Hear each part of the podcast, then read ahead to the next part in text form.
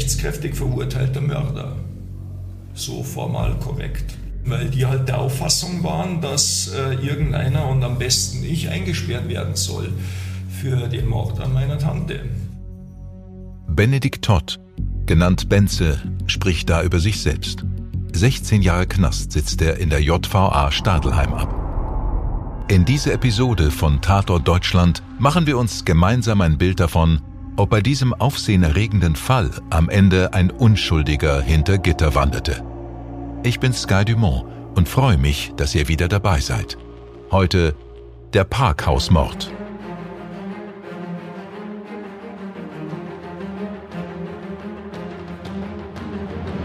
Tatort Deutschland. Die Crime-Doku von Bild.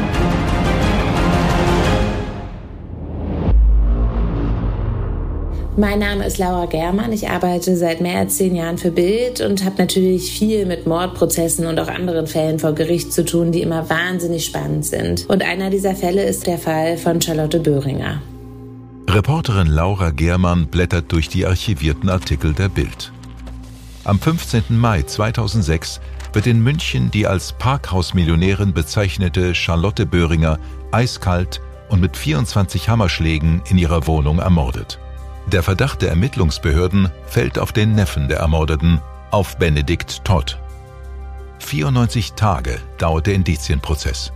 Im Anschluss wird Benedikt Todd wegen Mordes verurteilt.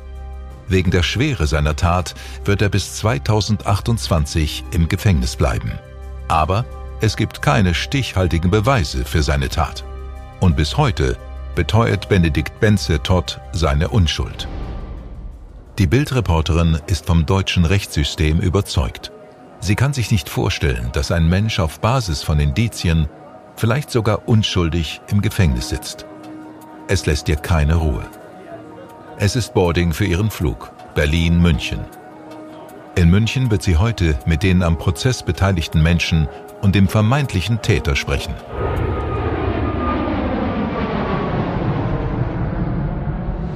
Termin Nummer 1 für die Reporterin. München Innenstadt. Der Fachanwalt für Strafrecht Peter Witting, der Verteidiger von Benze Todd.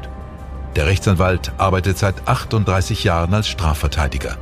Er ringt sichtlich um Fassung. Die Tat soll am 15. Mai 2006 begangen worden sein, in der Zeit um 18, 19 Uhr, 19.30 Uhr. Benze Todd soll in der Parkgarage angekommen sein.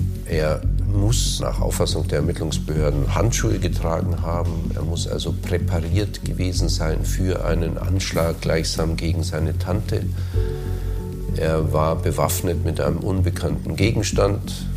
Er soll dann vor der Eingangstür der Wohnung Charlotte Böhringer gewartet haben, wohl wissend, dass sie gegen 19.30 Uhr äh, üblicherweise an einem Montag, das war ein Montag, äh, in, zum Stammtisch im Tal geht.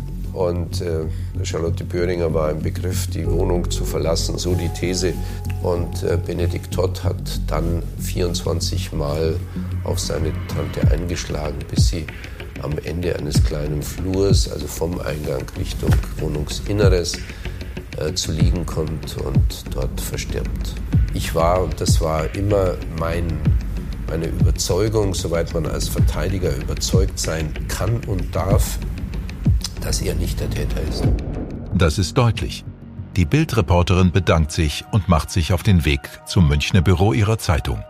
Dort erwartet sie Axel Petermann. Petermann war Polizeibeamter, zuletzt stellvertretender Leiter der Mordkommission in Bremen. Mittlerweile ist er bekannt als Bestseller-Autor und Profiler. Er wird in vielen Fällen als Experte zu Rate gezogen. Die Eltern und der Bruder von Benze Todd haben sich an ihn gewandt und ihn gebeten, sich die Akten des Falls noch einmal genauer anzusehen. Ich bin der Auffassung, dass mir die Spuren einer Tat ganz, ganz viel über den Ablauf des Verbrechens berichten. In der Nähe des Münchner Stadtzentrums befindet sich das Isar Parkhaus, das ehemalige Böhringer Parkhaus. Das ist ein schlichtes fünfgeschossiges Nutzgebäude, unscheinbar alterslos. Aber in der obersten Etage befindet sich noch heute das Penthouse von Charlotte Böhringer, dem Mordopfer. Reporterin und Profiler betreten gemeinsam die Wohnung, riesige Räume mit teilweise kuppelförmigen Decken. Alles wirkt herrschaftlich modern und vielleicht ein wenig zu grell. Der Boden heller Marmor und die vielen Fenster sorgen für lichtdurchflutete Zimmer. Hier hat Frau Böhringer zum Tatzeitpunkt als Single gewohnt. Auf einem großen Tisch im Wohnzimmer breiten Laura Germann und der Ex-Polizist Tatortfotos aus. Auf einem ist die Frauenleiche in einer riesigen Blutlache zu sehen. Also ich bin zunächst erstmal davon ausgegangen, dass der Gutachter recht hatte mit seiner Angabe, dass der Täter Handschuhe getragen hatte. Und es fing damit an, dass gesagt wurde, an der Eingangstür, das kann man hier auf diesem Foto ganz schön sehen, das ist die Eingangstür, hier oben ist der Spion, habe sich der Abdruck eines Handschuhs befunden. Und dieser Abdruck ist dann gesichert worden. Und das ist jetzt hier das Bild des, vom vermeintlichen Handschuhabdruck. Wenn man sich das aber sehr genau anschaut, dann wird man sehen, dass es doch recht unregelmäßige Konturen sind. Manche sind groß, manche sind klein, manche sind langgezogen. Das war so der erste Zweifel, den ich hatte, dass ich dachte, Mensch, das ist so unregelmäßig, muss das überhaupt ein Handschuh sein? Und dann wurde eine zweite Spur für die eines Handschuhs gehalten. Und dann habe ich mir die dann angeguckt und vergrößert. Das hat mich nicht überzeugt. Und deswegen habe ich mir Sachverständige gesucht, die eben halt sich speziell mit solchen Spuren auseinandersetzen. Und die haben dann gesagt, das ist ein Fingerabdruck, besser gesagt hier höchstwahrscheinlich der Abdruck einer Handkante. Die Reporterin hakt nach. Wie wichtig ist es denn festzustellen, ob der Täter Handschuhe anhatte oder nicht? Also für das Gericht war es sehr, sehr wichtig. Es behauptete, der Täter sei vorbereitet gewesen und dieser Handschuhabdruck der war letztendlich entscheidend, dass er die besondere Schwere der Schuld zugesprochen bekam. Kann das sein? Ein Handschuhabdruck ist die Grundlage für den längsten Indizienprozess Münchens. Denn erst am 12. August 2008 wird das Urteil gegen Benze Todd gesprochen. Schuldig. Laura Germann denkt nach. Die Aussagen von Verteidiger Witting und Profiler Petermann machen sie skeptisch. Die Journalistin muss nun auch die andere Seite hören. Sie besucht Rechtsanwalt Dr. Alexander Stevens, um sich die Sichtweise der Anklage schildern zu lassen. Stevens war zur Zeit des Prozesses Rechtsanwaltsanwärter bei der Staatsanwaltschaft München. Mit dem Parkhausmord kam ich in Berührung, weil ich zur Zeit der Verhandlung des Parkhausmordes äh, bei der Staatsanwaltschaft meine Wahlstation gemacht hatte. Und natürlich kriegt man dann auch das ein oder andere mit, was man vielleicht als Außenstehender nicht mitbekommen hätte. Und damit war das Interesse geweckt. Und Jahre später habe ich ein Buch geschrieben, bei dem es um perfekte Morde ging. Und deswegen habe ich mich also diesem, diesem Fall angenommen, da sehr, sehr tiefgreifend recherchiert, Urteile natürlich gelesen, auch Akten gelesen und ähm, mir dann ein eigenes Bild gemacht und diese Geschichte zu Papier gebracht. Auf die Frage, ob Benedikt Benze Todd schuldig ist, antwortet Dr. Stevens sehr bestimmt. Also, dass er zu Recht hinter Gittern sitzt, davon bin ich zu 100 Prozent definitiv überzeugt. Doch damit alleine gibt sich Bildreporterin Germann nicht zufrieden. Sie will wissen, wie die Polizei beim Verhör von Benze vorgegangen ist. Äh, zu dem Zeitpunkt hatte die Münchner Mordkommission nachweislich ähm, sich fortgebildet in den USA zu einer gewissen Methode, der sogenannten Read-Methode. Und äh, die macht also Folgendes. Da gibt es nicht nur den Good Cop und den Bad Cop. Diese Methode kennt man ja. Der eine schreit und äh, ist dann für den äh, Beschuldigten, für den Betroffenen dann diese aggressive Person, vor der er Angst hat. Und der andere ist so der Nette, der Kumpel, zu dem man sich dann irgendwie hingezogen fühlt und sich dann gegebenenfalls öffnet, so die Theorie. Bei der Read-Methode ist es noch eine ganze Ecke krasser. Um das einfach mal ganz kurz übers Knie zu brechen, ähm, versucht man da den Leuten letztlich die Tat einzureden, indem man sie mürbe macht. Ja, die werden über Stunden lang vernommen und denen werden dann auch Dinge in Aussicht gestellt, die, wenn sie die Tat denn einräumen, niemals zutreffen werden. Dann werden Alternativen vorgegeben. Ja, dann wird gesagt, naja, du warst doch da und da, aber du hast dir doch eigentlich gar nichts Schlechtes gedacht, als du das Messer in die Hand genommen hast. Du wolltest doch damit eigentlich nur irgendwie schnitzen oder irgendwas. Also sie, sie geben ihm Alternativen vor, die er dann aufnimmt und wenn er die dann aufnimmt, wissen sie, sie haben den Täter. Und dann gehen sie halt richtig hart mit dem ins Gefecht dass man ihm letztlich ein Geständnis, das ist das eigentliche Ziel der Read-Methode, dann ähm, aus der Nase gezogen hätte. Das gibt es ja eben nicht. aber sah sich wohl genötigt, und ich finde, das Wort genötigt passt da auch ganz gut, äh, Dinge zu sagen und sich dadurch in eklatante Widersprüche zu verstricken, aus denen er nicht mehr rauskam. Nach dieser Aussage zu den Vernehmungsmethoden der Ermittler muss die Bildreporterin mit der entscheidenden Person sprechen. Sie wird Benze treffen und begibt sich dafür auf eine zweistündige Fahrt von München zur JVA Straubing. Mit der Erlaubnis für das Interview trifft sie den Verurteilten. Alternd und hager sitzt er vor ihr. Seine graublauen Augen zeigen keine Wut, aber auch keine Freude. Laura Gehrmann setzt sich ihm gegenüber und Benze beginnt zu erzählen, was kurz nach seiner Verhaftung geschah. Ich dachte ja tatsächlich, vielleicht in einer halben Stunde, dann werde ich wieder entlassen. Weil es sind ja so viele Widersprüche evoziert worden, wo ich mir gedacht also ich, ich, ich natürlich, natürlich habe ich den bösen Willen gesehen, aber irgendwie habe ich mir gedacht, das kann eigentlich kann das nicht sein, weil das sind doch die Guten. Und also jeder Widerspruch, der mir dann vorgeworfen wurde, das war, das war evoziert seitens der Ermittler. Entweder haben sie was nicht kapiert oder sie wollten was nicht kapieren. Und, und, und, und dann gab es Themenkreise, wo ich dann absichtlich verwirrt werden sollte. Zum Beispiel irgendwie die, die, die, was mir jetzt einfällt, die Kombination unseres Tresors. Und ich sollte jetzt dann halt den Tresor fiktiv dann öffnen oder, oder geistig öffnen. Und dann ging es darum, wie viele Umdrehungen dort, bis wohin, Stopp, zurück. Ich meine, wen interessiert das? Aber natürlich dann als Schaf hocke ich da und konzentriere mich. Schneller, das muss schneller gehen, schneller. Nochmal von vorne, schneller. Nein, das war nicht richtig. Nochmal, was heißt hier, das war nicht richtig? Und sie sind irgendwann einmal, sind sie dann tatsächlich so weit, dann machen sie halt dann mit. Und dann hoffen sie, okay, jetzt ist es vorbei. So, nein, das stimmt nicht. Dann sage ich doch, das stimmt. Ich kenne meinen Tresor, nicht ihr. Und was tut das im Übrigen zur Sache? Das müsste sich schon uns überlassen, was wir fragen. Ja, und also das sind halt so Kleinigkeiten. Um die Uhrzeit war schon beschlossene Sache, der Tod verlässt dieses Gebäude nie wieder. Also für die war das klar, nur mir war das noch nicht klar. Naja, und das hat sich dann halt immer in Wellen hochgeschaukelt, bis ich dann äh, gesagt habe, äh, mit dem rede ich nicht mehr. Also ich gehe jetzt also ich war dann tatsächlich auch schon aufgestanden, ja, und dann genau in dem Moment kommt so von der Seitentür einer rein und äh, also der war halt schon sehr perfide, der hat mich sehr freundschaftlich und sehr, sehr liebevoll wieder, wieder beruhigt und äh, alle sind nervös und so weiter und ich soll doch bitte schön ein bisschen nachsichtig sein der ist auch, auch übernächtigt etc. Also wie gesagt, also das haben die natürlich schon sehr geschickt gemacht. Dann sind Details, verschiedene Stränge miteinander vermengt worden. Und es kam natürlich kein eindeutiges Ergebnis dann raus. Und ich habe versucht, wieder die Stränge zu entwirren, habe gesagt, schauen Sie, das war an dem Tag, das war an dem Tag. Kein Wunder, dass wir irgendwie da andere Ergebnisse haben. Ja, ich soll nicht so gescheit daherreden. Sag ich, was heißt denn gescheit daherreden? Ihr schmeißt alles in einen Topf und da kommt nichts raus dabei, ist ja kein Wunder. Sag ich, ich bin Banane, weil ich zwei Tage nicht geschlafen habe, aber ich versuche mich zu konzentrieren. Nach dieser Prozedur wird dem jungen Mann verkündet, dass er nun eigentlich erst festgenommen ist. Das war nicht mehr so eine Überraschung, weil ich hätte es ja eigentlich schon wissen müssen, die Stunden vorher. Ähm, ich habe das bloß irgendwie nicht aus mir rausgebracht, trotzdem Glauben zu schenken, dass ich da sitze, um zu helfen. Ich meine, ich war halt auch psychisch dann doch in einer Ausnahmesituation. Also zwei Tage kaum geschlafen, kaum gegessen. Ich meine, dann, dann sind sie ganz erfahrenen Leuten gegenüber, die sie halt aufs Kreuz legen wollen. Die Journalistin ist auf der Rückfahrt nach München nachdenklich und im Zweifel, wie sie die so gegensätzlichen Aussagen einordnen soll. Sie will den Fall noch besser verstehen.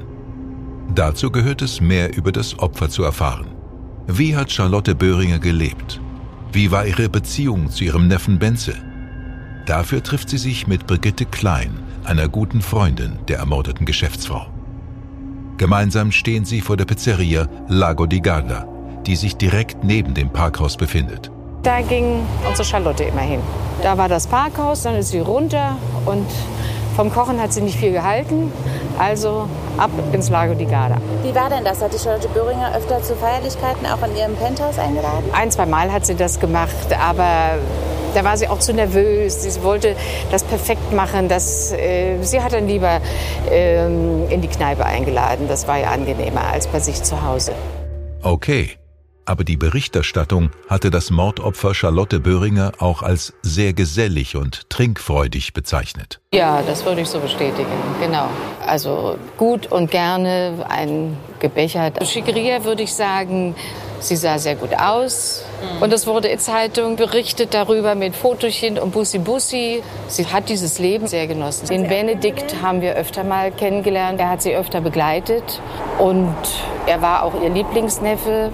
Später kam ja dann im Laufe der Zeit das äh, dass der Neffe verdächtigt wurde und wir waren erstmal alle völlig fassungslos. Natürlich gab es auch Leute, die gesagt haben, der arme Kerl wurde von ihr hin und her geschickt und musste Jura studieren und wollte das nicht und die Freundin wurde nicht akzeptiert. Möglicherweise hat sie ja auch auf dem Geldhahn gesessen. Also die Spekulationen haben äh, doch einige angetreten, die sie auch kannten, weil man befürchtet hat, dass auf seine Bedürfnisse und seine Wünsche von ihrer Seite möglicherweise zu wenig Rücksicht genommen wird. Die Reporterin hört in den Aufnahmen aus der JVA nach, was Benze dazu gesagt hat. Hätte er überhaupt einen Grund gehabt, seine Tante zu ermorden? Komplex. Also meine Tante war ja eine hochkomplexe Frau. Wenn sie fröhlich war, war sie vielleicht zu fröhlich für die Begriffe anderer Leute. Wenn sie traurig war, war sie dann halt auch gleich melancholisch. Wenn sie gemocht hat, hat sie geliebt. Und wenn sie halt dann äh, äh nicht gemocht hat, hat sie halt gehasst. Alles in Ordnung und einschätzbar für mich. Ich meine, ich habe sie mein ganzes Leben lang gekannt ähm, also von, von Kleinkindesbeinen an. Also meine Tante wird ja jetzt leider fast durchgehend negativ dargestellt, was ja nicht so ist. Ich meine, das ist halt dann das, was vielleicht hängen bleibt bei denen, die sie nicht gekannt haben. Also zunächst war meine Tante eine sehr liebende und großzügige Frau. Und sie hat halt aber auch Ansprüche gestellt. Ja, und sie hat, ähm, wenn ihre Vorstellungen nicht erfüllt wurden, auch kein Blatt vorm Mund genommen. Benedikt nimmt sie in Schutz vor den negativen Darstellungen in der Presse. Die Reporterin vermutet Kalkül. Will er betonen, dass er gar keinen Grund hatte, so eine Tat zu begehen? Charlotte Böhringer war Erbin und Geschäftsfrau, zu der das Böhringer Parkhaus samt Tankstelle und Werkstatt gehörte. Die Witwe hatte zur Zeit der Tat ihre beiden Neffen angestellt. Benze als Assistent der Geschäftsführung und seinen Bruder Mate als Schichtleiter. Und den trifft die Bildreporterin in genau dem Parkhaus, über dem der Mord geschah. Äh, an dem Tag hatte ich äh, Spätschicht, äh, beginnt um 15.45 Uhr. Ich war kurz davor da. Äh, die Mitarbeiter der Frühschicht haben gesagt, dass sie äh, meine Tante nicht erreicht haben. Also der hat sich den ganzen Tag nicht gerührt und wir wussten nicht, wo sie ist oder warum sie nicht da ist. Ich kann mich noch daran erinnern, ich habe es dann am Handy angerufen, hier von der Tür und äh, habe auch das Klingeln auf der anderen Seite gehört. Die Unruhe war, war, immer größer. Später waren wir auch oben auf dem Dach, weil wir gedacht haben, vielleicht hat sie ähm, hinten bei der Waschküche das Fenster offen gelassen zum Lüften, dass man vielleicht auch in die Wohnung reinkommt. Ähm, waren alle Fenster zu und ähm, es war auch nichts zu sehen. Ja, ich war ja auch perplex. Mein Bruder hat sich übergeben. Ich wusste ja auch gar nicht, ob es ein Mord ist oder ein Unfall, dass sie die Treppe vielleicht runtergestürzt ist. In unzähligen Zeitungsartikeln, die über die abscheuliche Tat veröffentlicht wurden, waren immer wieder Zweifel an der Schuld von Benze Todd geäußert worden. Ein wichtiger Punkt für den Schuldspruch war der Todeszeitpunkt. Profiler Axel Petermann misstraut der korrekten Bestimmung der Todeszeit. Der Mageninhalt ist eine Möglichkeit einzuschätzen, wann jemand gestorben ist. Das Gericht war ja davon überzeugt, dass die Rechtsmediziner mit ihren Berechnungen zum Mageninhalt recht hatten, indem sie meinten, Charlotte Böhringer sei gegen 18.15 Uhr getötet worden. Wir sind hier, weil Charlotte Böhringer kurz vor ihrem Tode hier im Lago di Garda gewesen ist. Man hat in ihrem Magen noch Reste einer Speise gefunden und die Menge hat man mit 100 Gramm bemessen. Und diese Menge bedeutete, dass sie drei Viertel des Gerichts bereits verdaut hatte und ging davon aus, dass es 400 Gramm Nudeln gewesen sein sollen. Die Bildreporterin wirft ein, dass Charlotte Böhringer eventuell weniger gegessen haben könnte. Richtig, Charlotte Böhringer, so hieß es, sei eine sehr körperbewusste Frau gewesen, die auf ihre Figur geachtet hat, die Appetitzügler einnahm. Also nochmal zur Pizzeria Lago di Garda. Der Betreiber ist bereit, zwei unterschiedlich große Portionen des Nudelgerichts zu servieren, das Charlotte Böhringer als letzte Mahlzeit zu sich genommen haben soll. Axel Petermann kommentiert die beiden unterschiedlichen Portionen. Nun haben wir zwei Portionen hier, eine große, eine kleine. Das Gericht hat angenommen, dass die Portion so groß gewesen ist wie ja, meine. Genau. Entspricht das, was Charlotte Böhringer ja, gegessen hat, diesen. Genau, genau. genau. Und das wäre zu viel. Das wäre zu viel gewesen, ja. ja. Na, sowas hat sie nun nie gegessen ja. alleine. Und dann käme ja Benedikt Todd nicht in Frage. Nein, genau, dann käme er nicht in Frage. Also man muss sagen, es lässt sich überhaupt nicht feststellen, wann Charlotte Böhringer gestorben ist. Und mein Fazit ist, dass viele der vom Gericht angeführten Indizien nicht schlüssig sind. Und aus diesem Grunde hätte Benedikt Todd nie verurteilt werden dürfen. Die Bildreporterin sitzt wieder im Büro von Verteidiger Witting. Eigentlich sage ich mal, waren die Ermittlungen ja bis zu Prozessbeginn abgeschlossen. Hatten Sie denn das Gefühl, dass da sämtliche Spuren verfolgt wurden, dass die Ermittlungen weitreichend. Äh nein, nein. Es ist von Anfang an nur einseitig ermittelt worden. Nur gegen Benedikt Todd. Und zwar ab, mindestens ab dem Zeitpunkt seiner Festnahme am 16.05. abends um 19 Uhr. Da waren die Ermittler sicher, sie haben den richtigen und es ging nur um ihn und nichts anderes. Die Reporterin scrollt wieder durch ihre Aufnahmen mit Benze. Wie hat er eigentlich den Tag des Mordes erlebt? Also es war ein Montag, das, also das müsste der 15.05.2006 gewesen sein. Und ich war in der Früh äh, zu Hause geblieben, weil, weil ich eine Grippe aus, ausgebrütet habe im Bett. Ähm, also ich war den ganzen Tag nicht im Geschäft an diesem Montag. Ähm, jedenfalls ist meine Verlobte dann ähm, gegen fünf ist sie gegangen und ist dann abends gegen 22 oder 22.30 Uhr wieder heimgekommen. Und dann kam der Dienstag. Ja, Dienstag war dann ein normaler Tag, also ich meine, ich war halt dann auch schon fitter. Also ich war auf alle Fälle dann ganz normal im Geschäft. Also bin halt, bin, bin halt ins Büro gefahren. Als wir unsere Tante nicht erreicht haben, wir ist immer Sie und Ihr Bruder? Und mein Bruder. Oder, oder, oder, oder auch unsere Mitarbeiter. Also, also das, das, das war jetzt Schichtführer zum Beispiel an der Kasse. Also der hat zum Beispiel auch irgendetwas gebraucht. Ich hätte halt von, von meiner Tante auch was gebraucht für eine Abrechnung. Ja, und wir haben sie nicht erreicht. Das war jetzt noch kein, kein, kein Anlass für unmittelbare Sorge, weil so etwas regelmäßig vorgekommen ist, dass sie halt mal spontan weggefahren ist. Jetzt nicht länger, aber durchaus. Ähm, oder halt vielleicht irgendeine längere Nacht gehabt hat und um die Uhrzeit einfach noch nicht rangehen möchte. Punkt, fertig. Ja, gut, dann machen wir halt anderes. Und ähm, da war es tatsächlich schon also später Nachmittag und mein Bruder hat dann festgestellt, an der Tür horchend, als er das Handy angerufen hat, dass das Handy tatsächlich aus der, aus der Wohnung durchklingelt. Da war es ruhig und da hat er das Handy klingeln hören. Das war dann schon außergewöhnlich und das war dann, das war dann der Hintergrund oder die, die Ursache dafür, dass wir gesagt haben, so jetzt müssen wir handeln. Und weil ich keinen Schlüssel, keinen unmittelbaren Zugangsschlüssel zur Wohnung gehabt habe, ist wir einen, einen der Geschäftsführer gebeten, vorbeizukommen, der den Schlüssel hatte. Und mit dem bin ich dann letztendlich um kurz nach sieben dann in die Wohnung gegangen. Naja, also es war auf alle Fälle bemerkenswert hell. Also das ist ja dann eingebrannt auf der Festplatte. Ähm, das ist ein ziemlich heller Raum, der ja auch kurz davor gestrichen wurde, hell gestrichen wurde, heller Marmorboden. Also, also und meine Tante lag da in einer riesen Blutlache und alles war voll mit Blut. Ich bin tatsächlich äh, jetzt noch nicht davon ausgegangen, dass sie tot sein müsste. Also das erste war irgendwie, oh, irgendwie scheiße, die hat jetzt irgendwie die Treppen runtergehauen, weil das war halt auch, das, das war halt wie im Schlachthaus. Anders kann ich es nicht sagen. Also zumindest für meine Erfahrung. Für mich war es halt extrem und ich, oder es kann auch, ich weiß es nicht mehr genau. Jedenfalls bin ich angestoßen worden von, von dem Geschäftsführer, schau mal nach dem Puls, daran kann ich mich noch erinnern und dann bin ich hin, habe mich hingekniet und ich bin aber nicht einmal dazu gekommen, dass ich da irgendwie nach einem Puls äh, tatsächlich suche, weil als ich angefasst habe, habe ich gemerkt, es ist äh, unnatürlich kalt, steif, äh, ist nicht, nicht wie Plastik. Also es ist, also da hat offensichtlich das Leben gefehlt. Es bleibt am Ende nur eine Frage, die nach dem Motiv.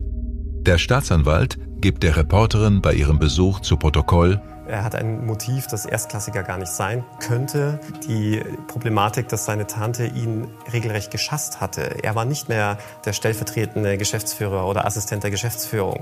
Nein, es gab jetzt einen neuen. Man hat ihm sogar den Schlüssel weggenommen. Eine größere Degradierung gibt es ja gar nicht. Aber, und jetzt kommt der, der very big point, Benze Todd hatte über Jahre hinweg behauptet, Jura zu studieren und nicht nur das, sondern auch ein Jura-Examen abgelegt zu haben.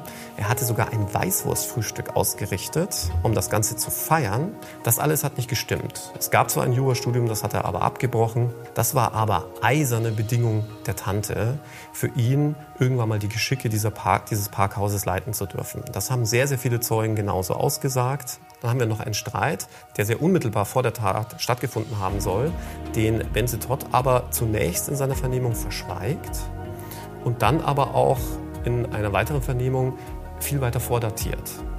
Auch das ist schon sehr merkwürdig. Warum tut er das? Ja, warum spricht er nicht da die Wahrheit? Worum ging es bei dem Streit? Ja, bei dem Streit ging es wohl um irgendwas Profanes mit den Reifen, dass sie nicht richtig aufgeräumt waren, wie auch immer. Aber die Tante, auch sehr cholerisch wohl, hat ihn da also sehr zu minder gemacht und auch, äh, so zumindest nach den Feststellungen des Gerichtsurteils, da des Hofes verwiesen und gesagt, äh, er solle nie wieder kommen. Also ein solches Motivbündel gleich äh, findet man selten. Und dann natürlich äh, die Tatsache, dass da ein Millionenerbe auf ihn warten würde. Wir reden ja hier nicht von Kleinigkeiten. Und alle seine Probleme und Sorgen wären mit einem Male mit dem Tod der Tante weg gewesen. Ich habe keine Zweifel, dass es Benze Todd war. Hat Benze gelogen? War seine Tat im Affekt der Wut auf seine Tante? Hatte Charlotte Böhringer von dem Lügengespinst ihres Lieblingsneffen gewusst? Der Bruder des verurteilten Mörders hat dazu eine ganz eigene Meinung. Ganz klar, ja, ich bin ja auch hier gewesen und also ich hätte ja nicht herfahren müssen und, und wie alles drumherum konstruiert wurde, Zeitfenster, ich war ja vor Ort. Ich war ja Luftlinie hier fünf Stockwerke oder vier Stockwerke tiefer. Da hätten sie mich genauso rausnehmen können. Wahrscheinlich haben sie halt dann gesagt, ah oh ja, da hat es einen Streit gegeben mit eingelagerten Reifen und dann haben sie dann gesagt, oh, das ist, äh, das ist elementar, die haben sich gestritten in der Familie. Und dann haben die natürlich in ihrem Kommissar-Mordhandbuch auf Seite 28 Herr Familienangehöriger, ist Top 1, Streit, auch ein Grund. Und dann wird alles dann negiert. Mein Bruder hat ja auch gesagt, dass er nicht mehr studiert und dass es unsere Tante gewusst hat. Das ist auch im Prozess geklärt worden. Ich meine, die besten Freundinnen und der Steuerberater haben ja auch ausgesagt, dass er nicht studiert hat. Und im Urteil steht drinnen, Charlotte Böhringer ist bis zuletzt davon ausgegangen, er hätte sein Studium erfolgreich beendet.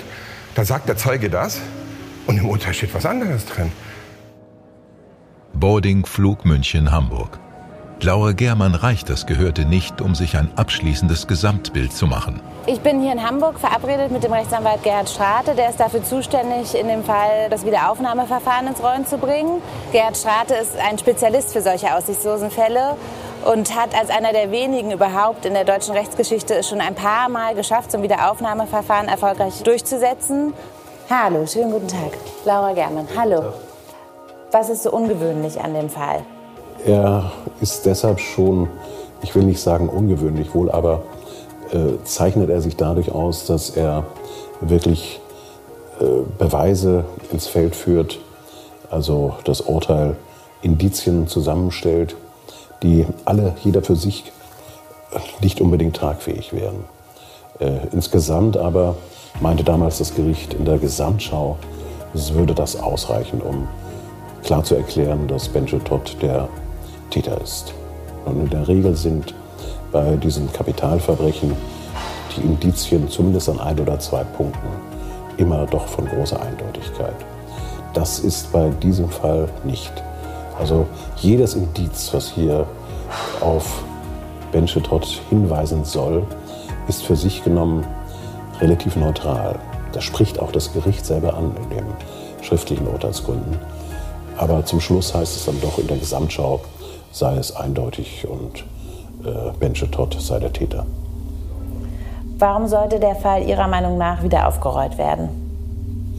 Ich hatte mich hierbei konzentriert auf zwei Spuren, die in der Gesamtschau der Indizien von großer Bedeutung sein sollen, nämlich zwei DNA-Spuren an einem Briefumschlag, in dem sich das Testament befand und des Weiteren eine Spur an der Rückseite der Jacke, die Frau Böhringer an dem Tage getragen hat.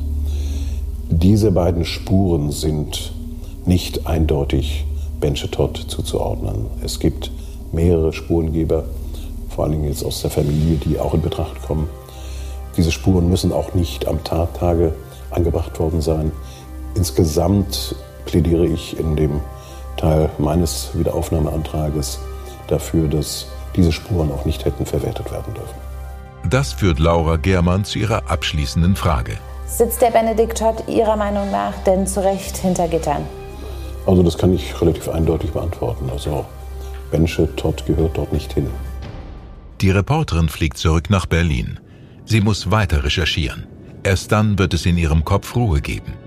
Wenn dieser Mann seit 16 Jahren unschuldig im Gefängnis sitzt, muss etwas getan werden. Ist er schuldig, dann können die Angehörigen des Opfers und auch des vermeintlichen Täters damit abschließen und die Erinnerung an Charlotte Böhringer Ruhe vor weiteren Spekulationen finden. Schön, dass ihr in dieser Folge von Tatort Deutschland dabei wart. Ich hoffe, wir hören uns bald wieder. Euer Sky Dumont. Ich bin von Süd nach Nord gereist, habe Weggefährten von dem Benedikt Todd getroffen, habe seine Anwälte getroffen, aber auch Menschen, die damals in der Staatsanwaltschaft tätig waren und habe wahnsinnig viele Eindrücke gesammelt. Die Frage, die sich mir stellt, ist natürlich nicht, ist er schuldig oder ist er nicht schuldig, weil die werden wir nie beantworten können, die werde ich auch nie beantworten können. Ähm, die Frage, ist das Urteil so gerecht, wie es gefällt wurde und hätte es jemals so gefällt werden dürfen, ist natürlich eine andere. Und da kann ich jetzt nach meinen Recherchen und nach meinen Gesprächen sagen, dass es auf jeden Fall Zweifel daran gibt, waren die Indizien wirklich ausreichend, um ihn für schuldig zu befinden. Und da kann man auf jeden Fall Zweifel dran haben und auch sagen, dass die Indizien nicht so eindeutig waren, dass das eine Grundlage dafür war, ihn so lange hinter Gittern zu packen. Tatort Deutschland ist eine Produktion aus den WakeWord Studios. Projektleitung Simone Terbrack. Produktion Fabian Scheffler. Drehbuch Dieter Auras. Bildredaktion Laura Gehrmann und Stefan Netzeband. Dir hat diese Folge von Tatort Deutschland gefallen? Du bekommst von True Crime einfach nicht genug. Dann hör jetzt in unsere weiteren Folgen rein. Hier warten mehr als 200 spannende Fälle auf dich, wie das Verschwinden von Rebecca Reusch, der Prozess gegen O.J. Simpson oder die Entführung von Ursula Herrmann. Wir hören uns bei Tatort Deutschland.